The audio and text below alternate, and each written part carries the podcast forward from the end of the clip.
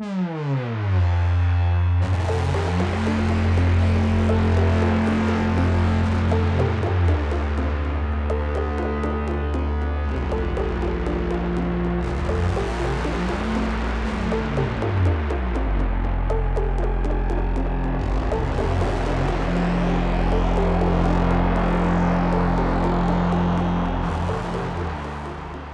Bonjour à tous et bienvenue dans cette centième émission des Bibliomaniacs. On est très contente de vous retrouver. Vous verrez, on est presque toutes là.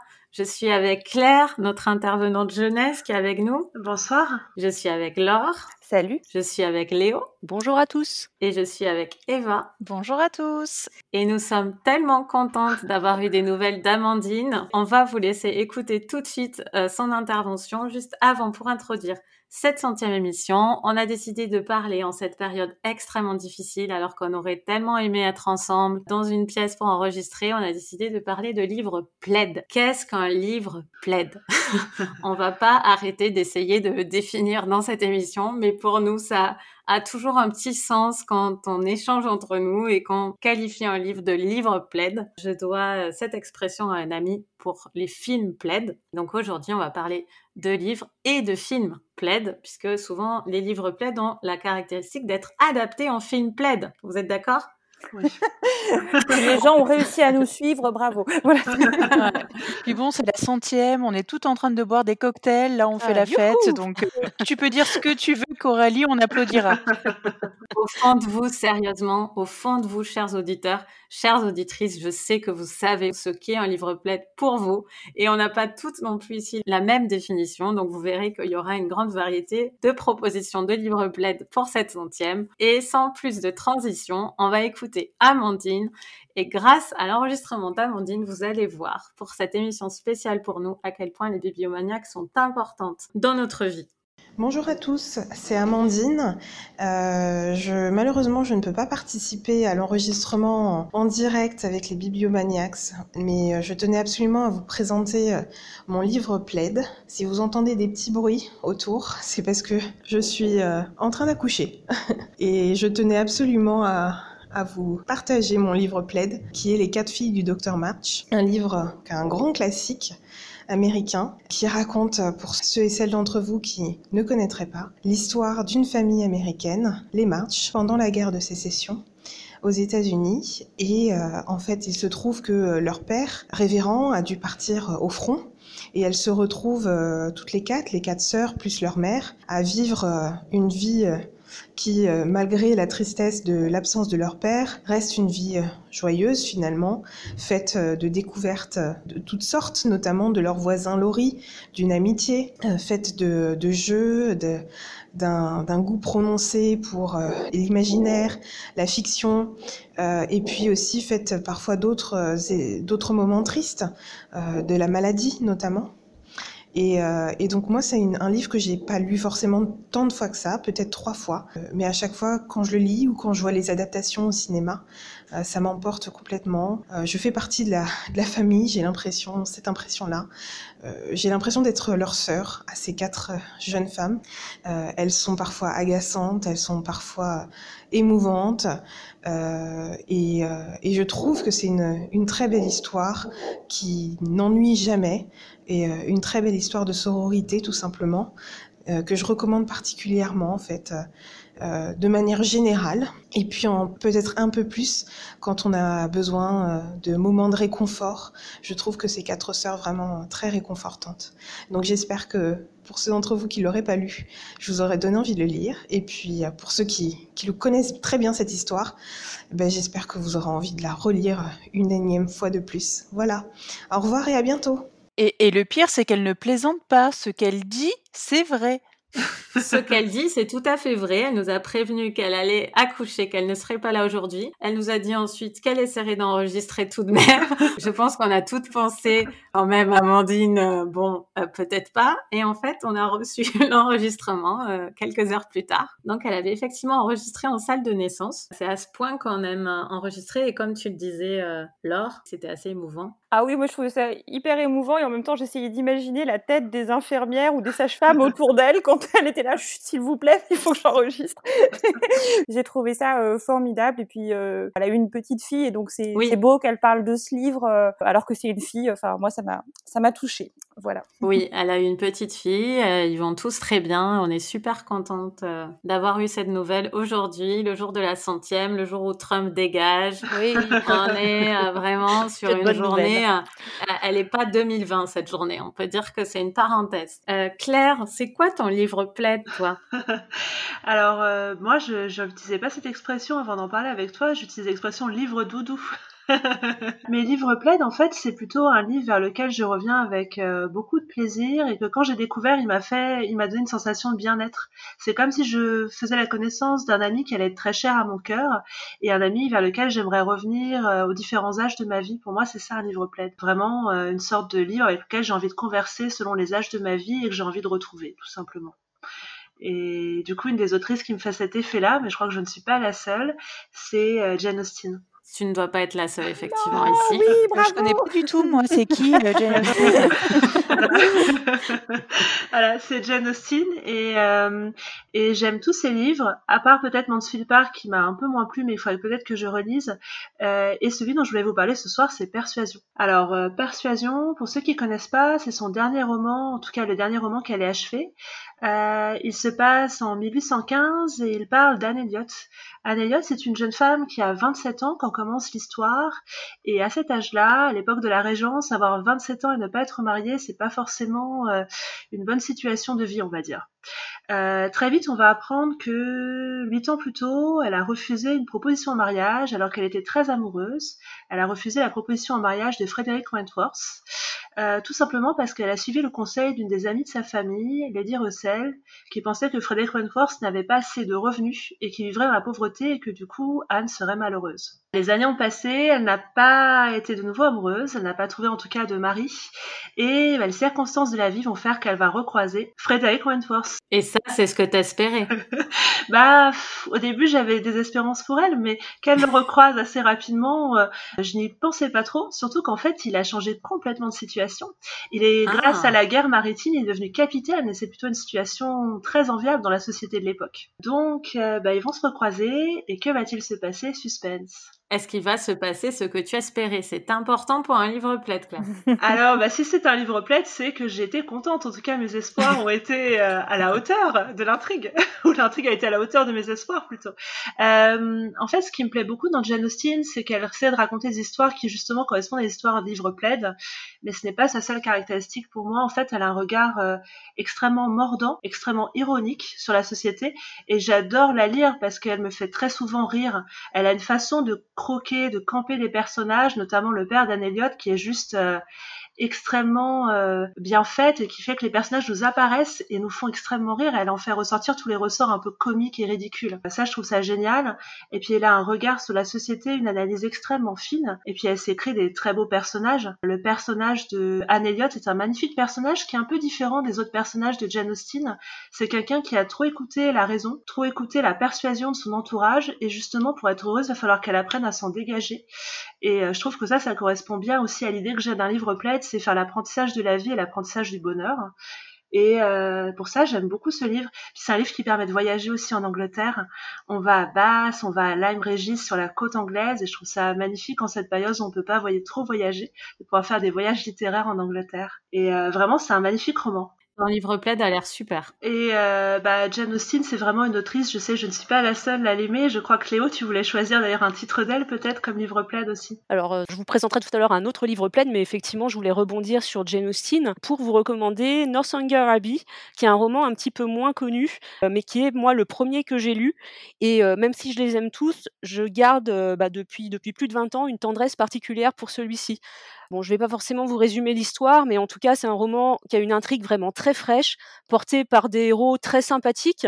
Euh, on a Catherine Morland, qui est une anti-héroïne, un personnage un petit peu naïf, et son prétendant Henry Tilney, qui est absolument adorable. Et euh, à côté des héros, on a des antagonistes qui sont délicieusement odieux.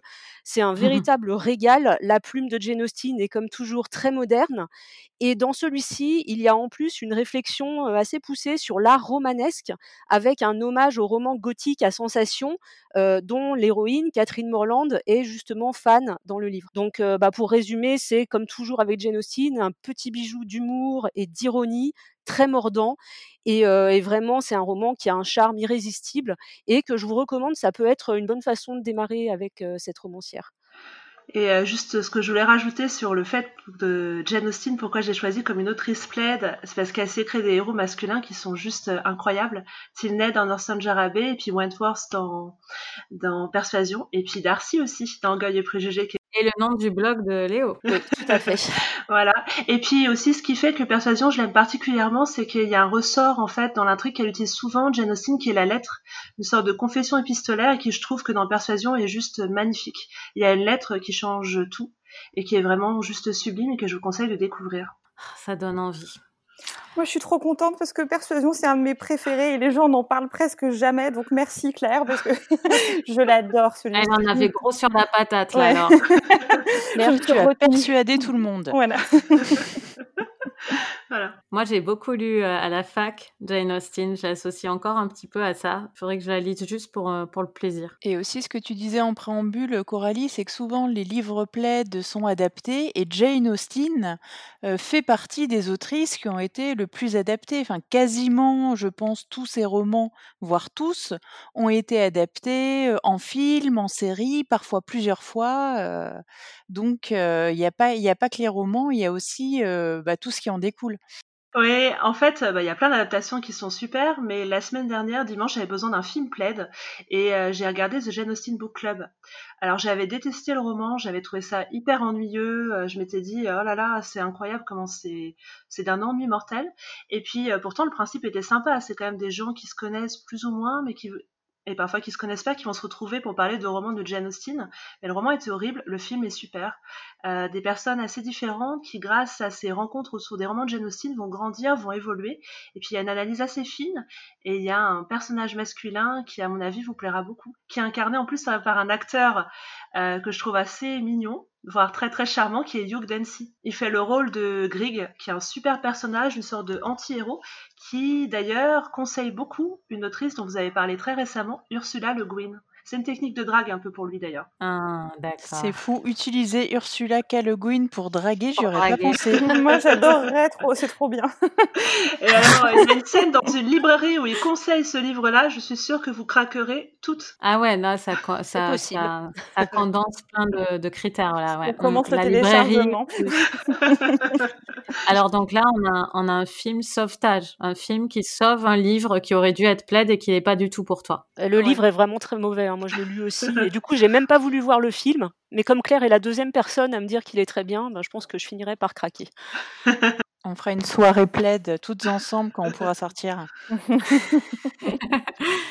euh, Eva, c'est quoi ton livre plaid, toi? Alors moi, mon livre plaid, c'est euh, D'autres vies que la mienne d'Emmanuel Carrère. Euh, qui euh, fait, je pense, partie de mes dix livres préférés et qui est de loin en tout cas à mes yeux, le meilleur d'Emmanuel Carrère. c'est vrai qu'Emmanuel Carrère, bon, ok, il a écrit des, romans, mais il aime bien aussi parler de sa vie de façon assez poussée. Et bah moi déjà, enfin comme le titre l'indique, d'autres vies que la mienne. J'ai trouvé effectivement que, enfin ce qui m'a plu dans ce livre, c'était que Emmanuel Carrère se détachait un petit peu de son nombril, continuait à parler de lui, mais en profitait aussi pour parler d'autres personnes, pour s'intéresser à, à, des gens, à des thématiques autour de lui, et, et ça m'a beaucoup plu et je le trouve excellent quand il se met dans ce rôle. En fait, c'est un récit donc autobiographique qui commence à Noël 2004.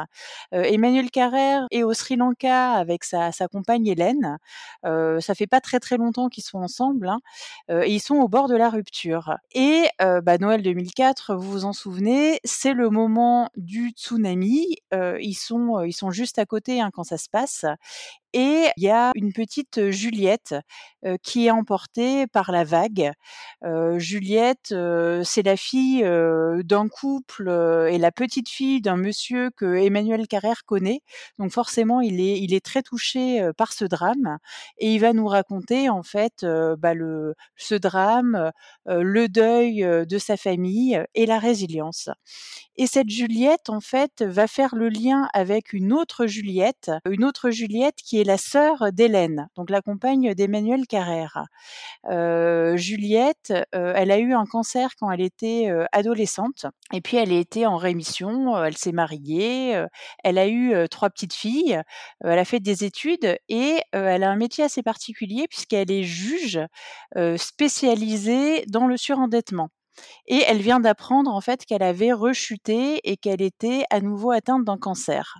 Et donc pareil, euh, Emmanuel Carrère euh, va nous parler. Euh, enfin, c'est un sujet qui est vraiment pas facile, mais il va vraiment nous parler avec vraiment avec finesse et avec une retenue que j'ai trouvée remarquable de la fin de sa vie, de son deuil, de comment ça va se passer après pour pour son mari, pour ses enfants et il va faire le pont en fait entre Juliette et un très bon ami à elle euh, qui s'appelle Étienne, qui est lui aussi juge spécialisé dans le surendettement, qui est également rescapé d'un cancer, qui en est resté euh, boiteux et qui, comme Juliette, qui est décédée, a vraiment l'espoir d'une vie plus juste bah, pour les gens à qui il arrive des problèmes financiers, qui sont étranglés par les dettes.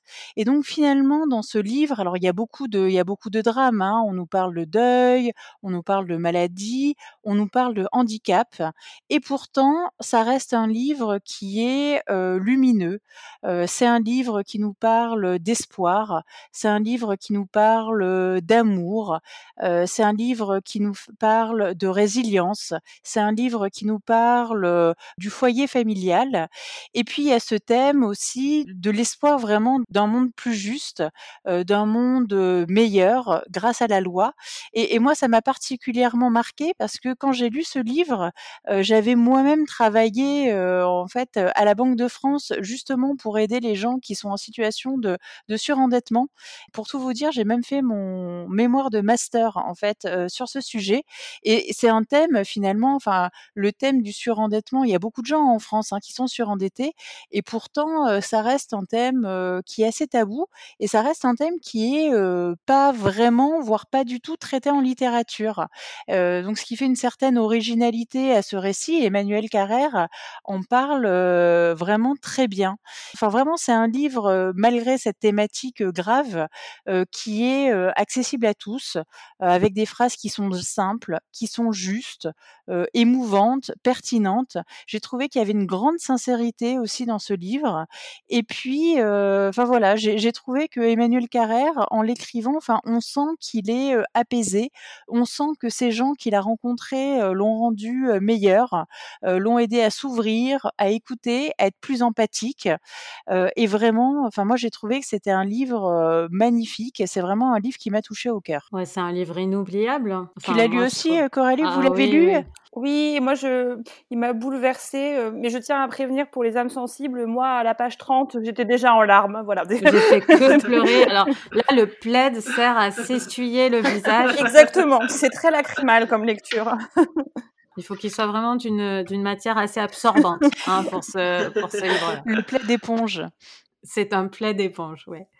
Euh, mais c'est magnifique comme livre. C'est ah, je suis d'accord. Pour une fois, la quatrième de couverture est, est plutôt réussie, je trouve, hein, parce que euh, moi, je fais partie des gens qui râlent contre les contre les quatrièmes de couverture. Et là, en fait, ce qui est marqué sur la quatrième de couverture, c'est il est question dans ce livre de vie et de mort, de maladie, d'extrême pauvreté, de justice et surtout d'amour. Tout y est vrai. Et franchement, je trouve que ça résume parfaitement le livre. Je suis presque émue en fait avec la quatrième. En fait, c'est le livre où on est jaloux des gens qui n'ont pas encore lu, non? Je ne l'ai pas, lu. Moi, je ne l'ai pas lu non plus. Donc euh. Enfin, moi, je l'ai lu avant que Carrère euh, parle beaucoup de lui, il me semble.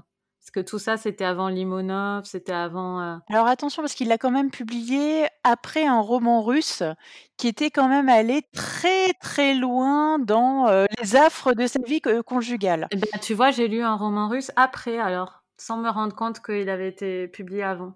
D'accord. Mais dans mon histoire de lectrice, je l'ai lu à, je l'ai lu avant tout ça. Ouais, ok. Parce qu'un roman russe, il est avec celle, euh, avec sa précédente compagne. C'était avant qu'il rencontre Hélène. Un en roman russe, euh, ouais c'est différent. Mmh. Ne parlons pas d'un roman russe. Voilà. Mais, juste pour dire, pour, euh, pour les gens qui n'aimeraient pas Emmanuel Carrère parce que justement ils ont lu euh, Limonov ou un roman russe. Ou yoga. Euh, voilà, ou je l'ai pas lu celui-là. mais il est d'autres vies que la mienne, c'est vraiment, c'est vraiment à part et il faut pas se laisser, je pense, arrêter par une éventuelle aversion pour, pour d'autres romans. Oui, il faut lire celui-là. Voilà. Mmh. L'adversaire m'avait beaucoup plu aussi. Hein. et la moustache. La classe de neige, J'ai beaucoup aimé la classe de neige que mmh. Coralie nous avait recommandée et effectivement, ça m'a beaucoup plu. Ah, merci Eva. Euh, Léo, c'est quoi ton, ton livre plaide, toi? Alors, quand on a décidé de faire une émission sur les livres plaid, j'étais un peu perplexe. Je me suis posé la question, mais qu'est-ce qu'un livre plaid? Et c'est vrai que c'est quelque chose d'assez subjectif. Et finalement, je suis arrivée à la conclusion que pour moi, un roman plaid, ce serait plutôt un pavé, c'est-à-dire un bon gros roman dans lequel on pourrait s'envelopper comme dans un plaid et s'immerger pour de longues heures de lecture pendant les longues soirées d'hiver. bref, voilà, ça, peut être ça, ou alors ça peut être aussi un livre d'un auteur que je connais bien, une valeur sûre à laquelle je sais que je reviendrai toujours avec plaisir. donc spontanément, moi j'ai pensé à des livres comme Autant en emporte le vent, Au bonheur des dames, Harry Potter, qui sont les livres que j'ai le plus relus dans ma vie. mais comme ce sont des livres très connus, dont on parle beaucoup, j'ai jugé qu'il n'était pas forcément utile d'en remettre une couche dans l'émission. Et du coup, bah, j'ai cherché une autre idée. Et mon choix s'est porté sur un auteur que j'aime énormément et dont j'ai lu presque tous les livres, à part les tout derniers. Et cet auteur, c'est José Carlos Somoza. Donc pour celles et ceux d'entre vous qui ne le connaîtraient pas, Somoza est un écrivain espagnol contemporain qui est assez prolifique depuis, depuis l'an 2000 à peu près, et dont je résumerai l'œuvre en trois mots, étrange, ludique et intelligent. Voilà, donc ces romans se caractérisent toujours en fait par une ambiance assez spéciale, avec dedans pas mal d'éléments fantastiques ou dystopiques, et l'intrigue de chaque roman s'articule autour d'un thème donné et pose pas mal de questions d'ordre éthique, en explorant des situations qui peuvent parfois être vécues comme inconfortables, voire un peu malsaines par le lecteur. Mais on reste toujours du bon côté de la barrière, ça bascule jamais dans le glauque. donc les thèmes qui sont abordés sont très divers. Par exemple, dans Clara et la pénombre, on a une intrigue qui s'articule autour de la peinture. Dans Daphné disparue, ça traitera plutôt de la littérature. Dans la théorie des cordes, c'est sur la physique ondulatoire. Donc vraiment des univers très divers. Et chez Somoza, il y a toujours un fond de réflexion philosophique ou métaphysique, ce qui fait que pour le lecteur, on va être dans, quelque chose d'à la fois très perturbant et en même temps très stimulant intellectuellement. Alors, évidemment, présenté comme ça, on se dit que c'est un peu un télo, mais d'un autre côté, il y a aussi quelque chose de profondément ludique dans tous ces romans qui prennent souvent la forme de, jeux de pistes ou d'enquêtes. Donc, il faut vraiment pas avoir peur de se lancer parce que ce sont des romans qui se lisent vraiment très très bien, un peu comme des thrillers. alors après, j'ai quelques petites choses à lui reprocher. Dans ses livres, il y a souvent quelques défauts, quelques traits un petit peu simplistes, quelques facilités aussi. Mais pour moi, c'est vraiment le plaisir qui l'emporte. Et surtout, ce que j'aime, c'est qu'il arrive à me surprendre à chaque roman. Donc pour finir, je voudrais vous en recommander un en particulier. Euh, c'est un des premiers que j'ai lu et il s'agit de La caverne des idées qui a été publié chez Actes Sud en 2000 dans une traduction de Marianne Millon. Euh, donc au début du livre, on découvre dans une rue d'Athènes en Grèce, donc au 6e siècle, non, 4e siècle avant Jésus-Christ, donc ça se passe pendant l'Antiquité, on découvre le corps sans vie de Tramaque, un jeune éphèbe qui a été sauvagement mutilé par une meute de loups. Donc il a le cœur arraché, le ventre lacéré, enfin bref, c'est une boucherie sanguinolente. Mais la mort semble très vite suspecte et le philosophe, donc Diagoras, qui était le mentor de la victime à l'Académie, va solliciter pour élucider les circonstances du décès les services du déchiffreur d'énigmes qui s'appelle Héraclès Pontor. Donc déjà, euh, il s'appelle Héraclès Pontor, donc c'est un hommage à Hercule Poirot. Donc ça annonce un petit peu la couleur. Voilà pour l'histoire. Euh, et donc, au premier abord, on croit lire une simple enquête policière. Euh, le cadre historique de l'intrigue est travaillé, donc ce qui est en soi plutôt intéressant. Mais bien évidemment, comme on est chez Somoza, le roman ne se limite pas à ça.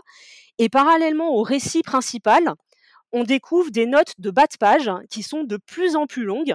Et ces notes de bas de page, en fait, seraient l'œuvre d'un mystérieux traducteur qui est lui-même un personnage à part entière du livre.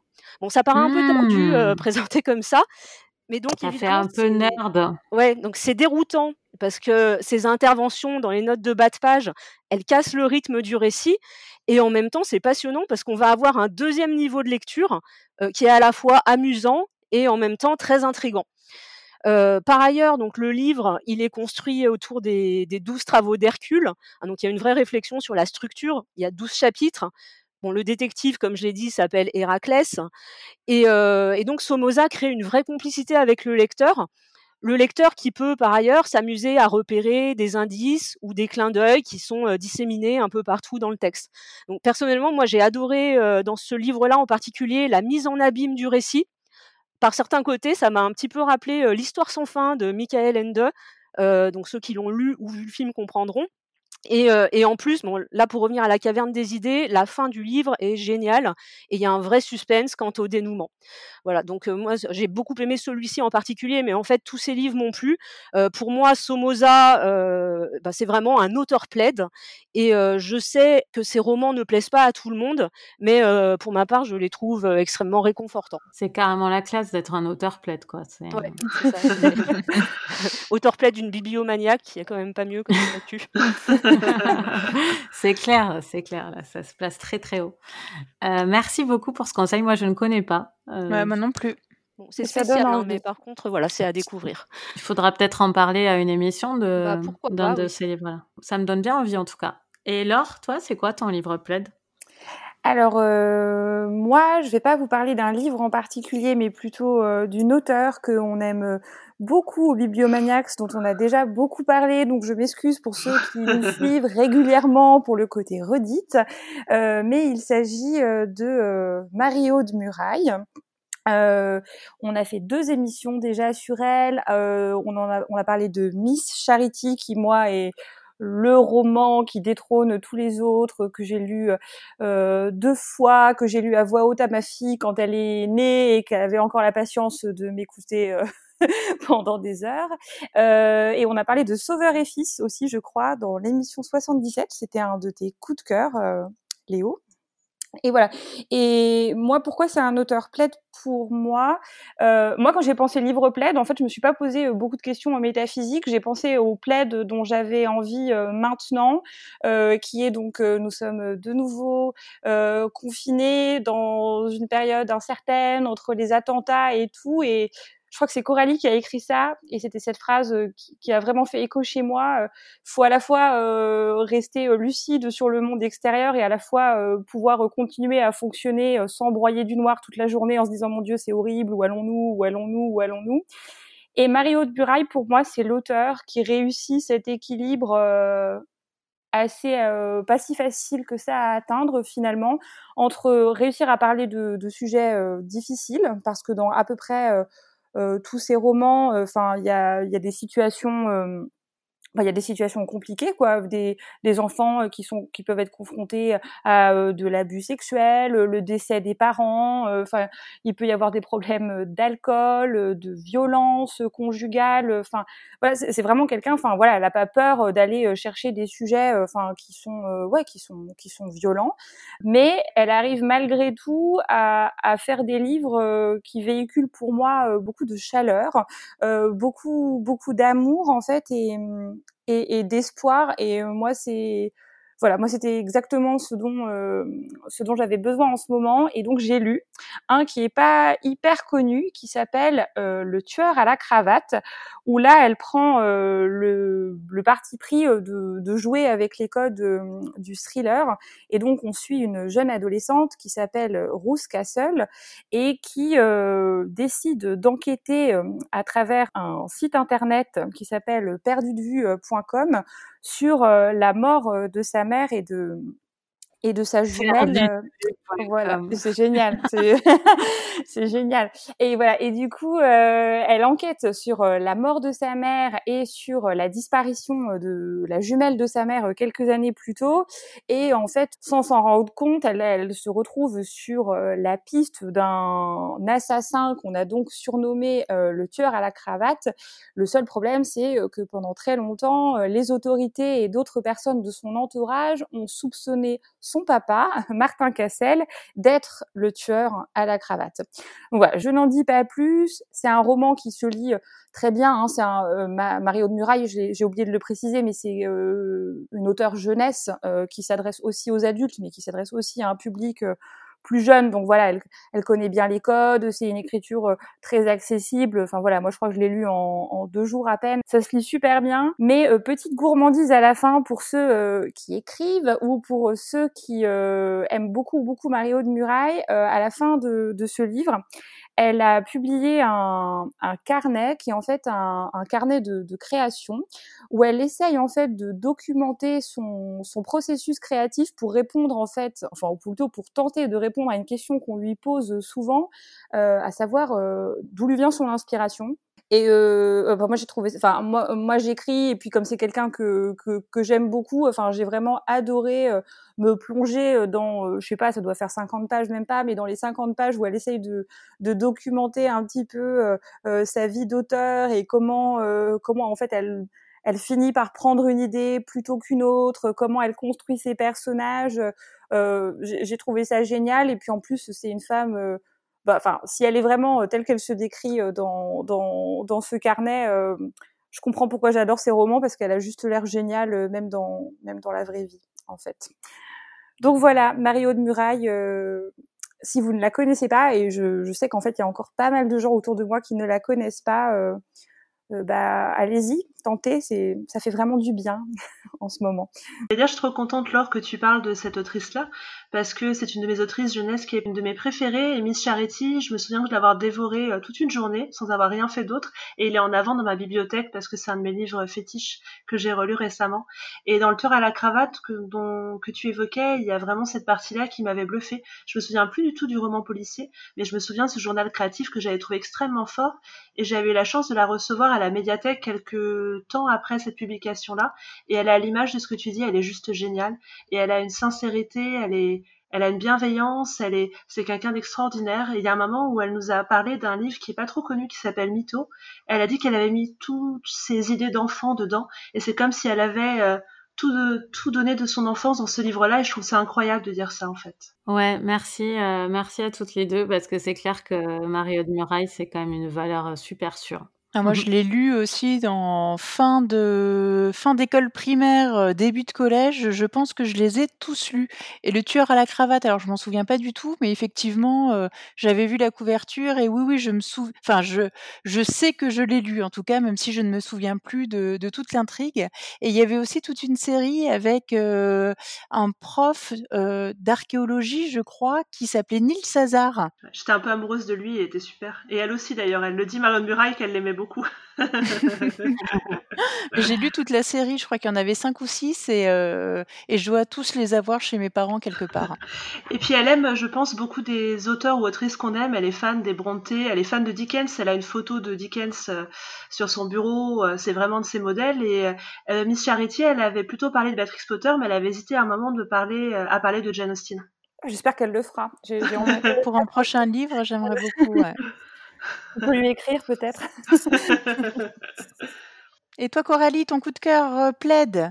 Dans mon histoire de lectrice, je pense qu'il y en a un qui coche pas mal de cases et qui a été adapté au cinéma aussi, c'est Les Apparences de Gillian Flynn. Alors vous le connaissez peut-être. Euh, donc c'est l'histoire de Amy et de Nick qui découvrent un jour en rentrant chez lui euh, sa maison complètement en désordre et tout ce qui ressemble à une disparition de Amy, sa femme.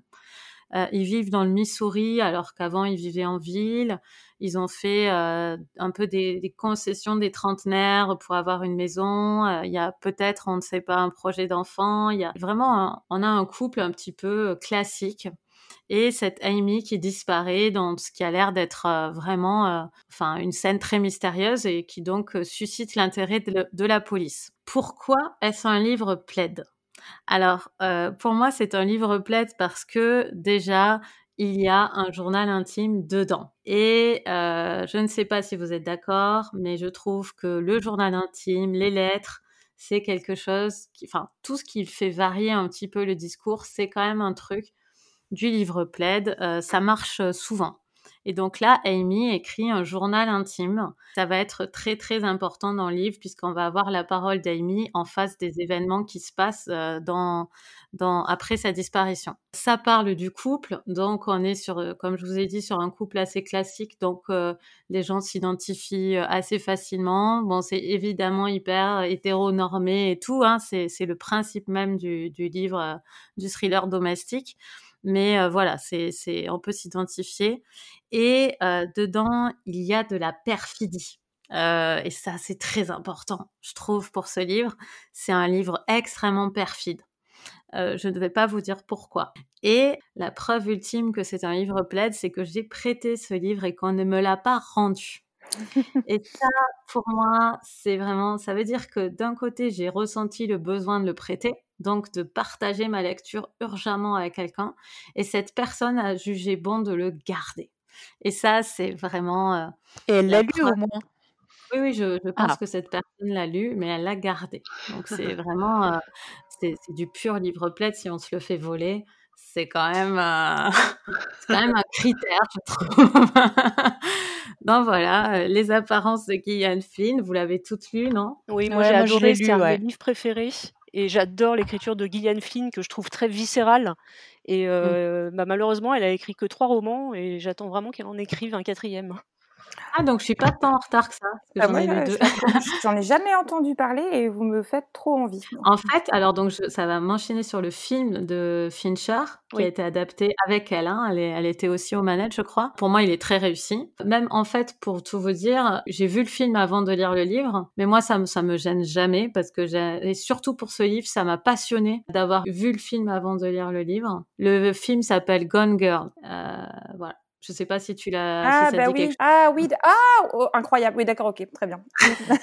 Bah, alors, toi qui écris, et si tu as vu le film, je te conseille de lire le livre parce que c'est une adaptation euh, fantastique, je trouve, euh, dans la construction. Et... Ouais. Bah, c'est noté. C'est vraiment un livre hyper, hyper excitant, hyper excitant à lire. C'est l'adrénaline au max, euh, et voilà. Oui, c'est jouissif. Ouais, c'est vraiment jouissif. Mieux que le film, hein, parce qu'il était vachement bien le film quand même. Moi, je trouve le livre meilleur que le film. Après, le film est très bon aussi. Ils sont un peu différents, mais Si tu lis le livre après avoir vu le film, ça complète juste le film, mais pour moi, le film est excellent. Euh, oui, ça marche dans les deux sens en fait. L'un complète l'autre, et c'est vrai. Euh, on est plus qu'enroulé là, on est enroulé chacune dans six minutes.